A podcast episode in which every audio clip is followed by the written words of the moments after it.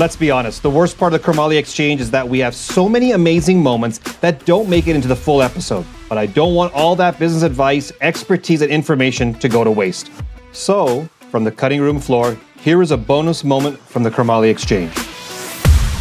If you could give me three biggest mistakes entrepreneurs make, what would they be?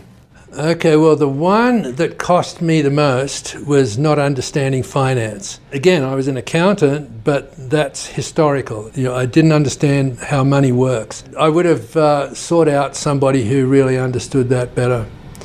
Um, and that's the only mistake that I really think, because all of the other mistakes, mistakes, Yeah. they're learning points. They're things that every single person in your industry is going to hit the wall against. Yeah. If you find a solution, they don't.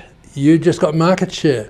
So I don't look at mistakes as bad things. I, I look at them as opportunities to grow. And if I can figure it out and they can't, wow, that's good for me. There we go. But business is a series of disasters, and it's disaster management which will make you get to the top or fizzle out altogether. you know? That's so true. Disaster management, it is. Brian, I want to thank you so much for taking your time out and joining us. good. My pleasure. Thank, thank you so much for having me. Yeah.